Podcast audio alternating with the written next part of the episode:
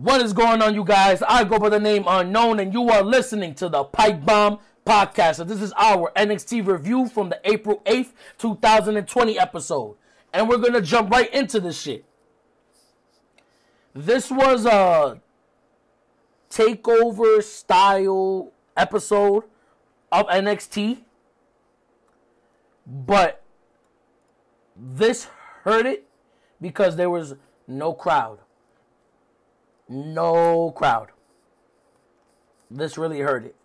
This really hurt this episode. And I'm gonna sit here and say like over the past couple of weeks, like these like empty arena shows, after a while, I, they're starting to run their its course because like no crowd in wrestling, is just defeats the purpose. Because it's like okay, like they're selling, they're trying to put on the best show possible, but it's like there's no crowd cheering or anything, and it just hurts them, especially for the match we're gonna get into.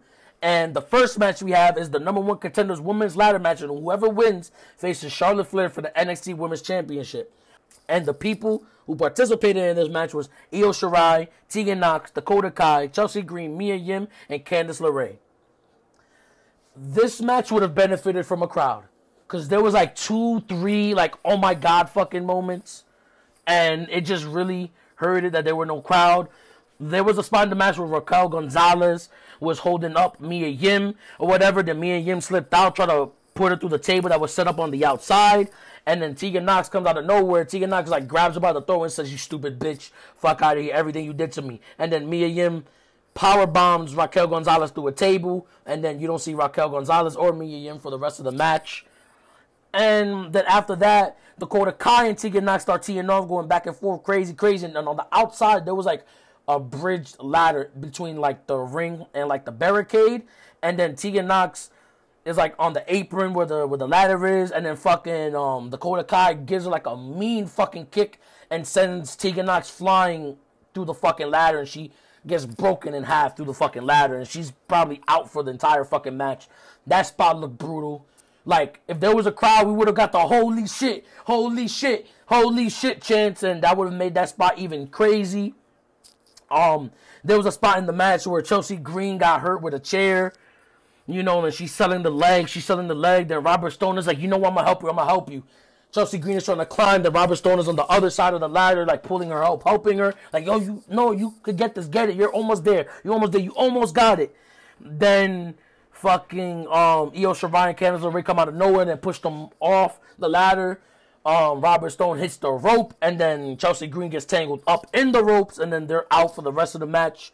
Then Io Shirai and Candice LeRae are fighting on top of the ladder. They're trading forearms and punches and chops to the chest back and forth.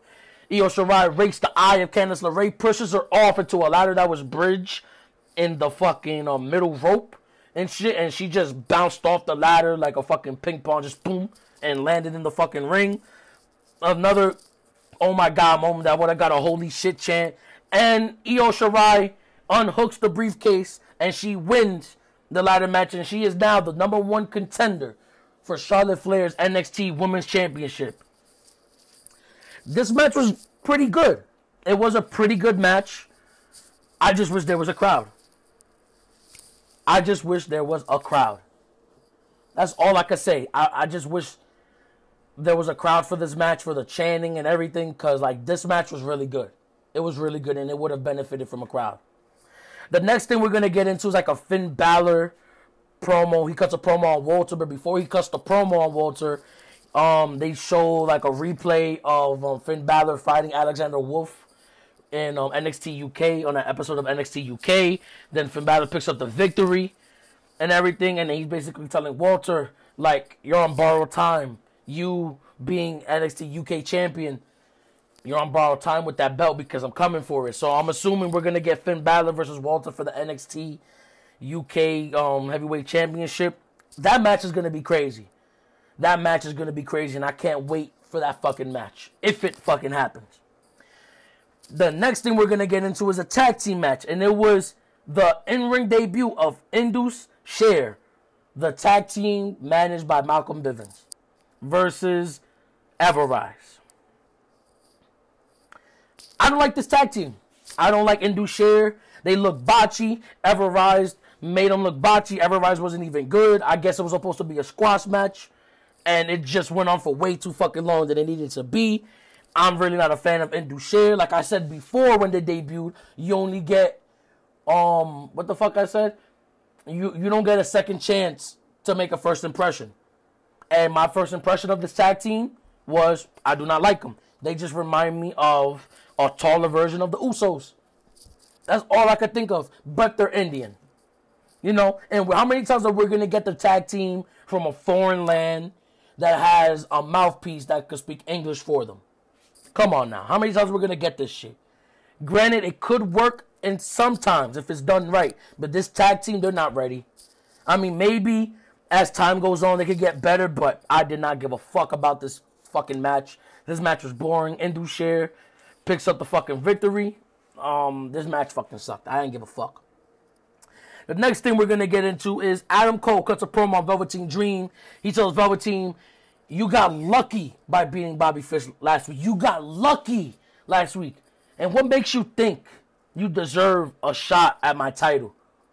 Because best believe, Velveteen, lightning don't strike twice. And when you step into the ring with the longest reigning NXT champion of all time, gonna kick your ass, and you're never seeing this NXT championship at all because I will still be champion, and that's undisputed. And whatever the fuck he says, um, I thought it was a pretty good promo. So I'm assuming in the weeks to come we're gonna get Adam Cole versus Velveteen Dream for the NXT World Heavyweight Championship. Can't wait for that. Then we're gonna get on to the main event, and it was titled One Final Beat. Blackheart versus Rebel Heart. Tommaso Ciampa versus Johnny Gargano this match was okay. There was a couple of spots that was really good. I'm gonna just say this to get out the way. This, what what they did in this match is what the Edge and Randy Orton Last Man Standing match should have been.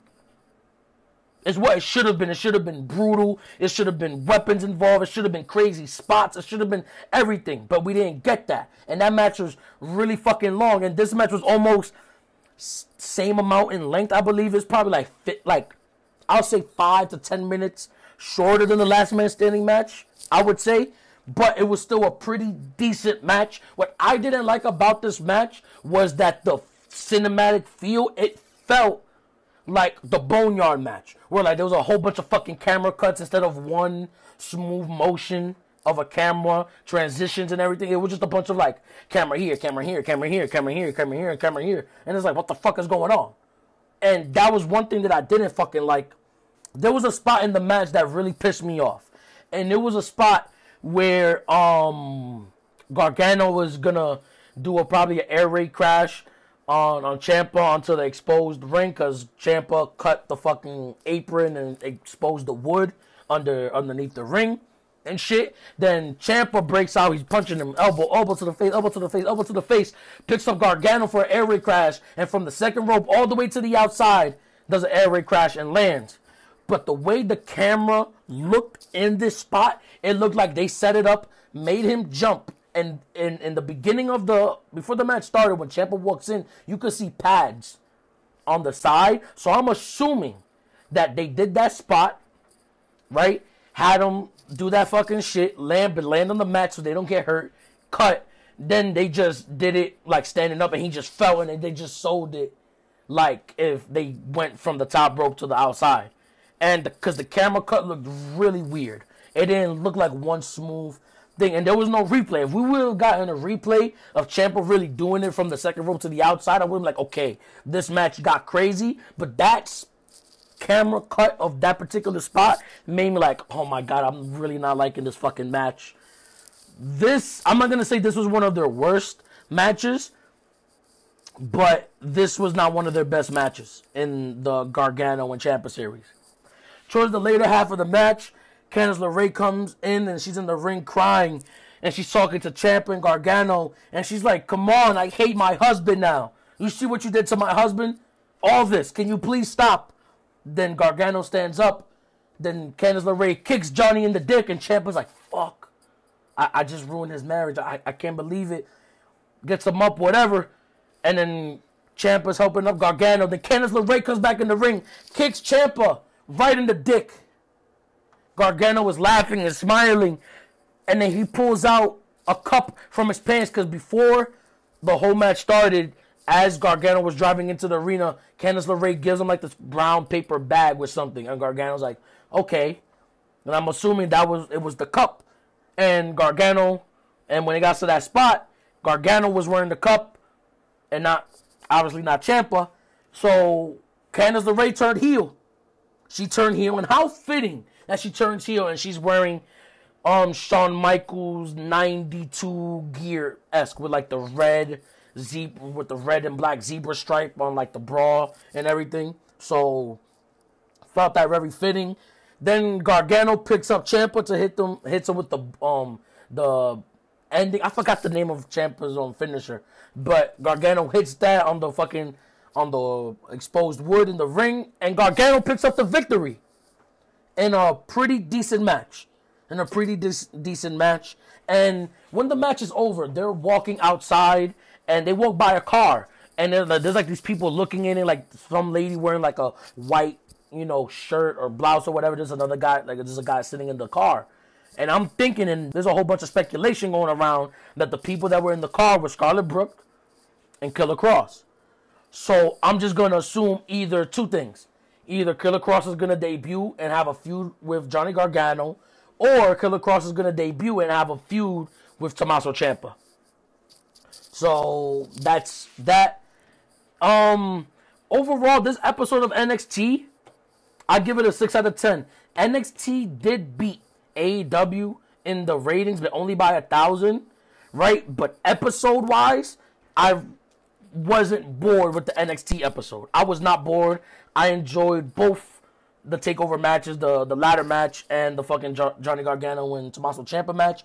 I just wish the Tommaso Ciampa and Gargano match didn't feel so cinematic, but it was still a really good match. I gave this episode a six out of ten. But anyway, guys, that is the end of this NXT review. If you're new to the channel, be sure to subscribe and hit that notification bell. And if you enjoyed this NXT review, be sure to hit that like with a Stone Cold Stunner. And in the comments, let us know did you like NXT? Did you hate NXT? Did you even watch NXT? Or were you watching AEW instead? Let us know in the comment section down below. I go by the name Unknown. Pipe Bomb.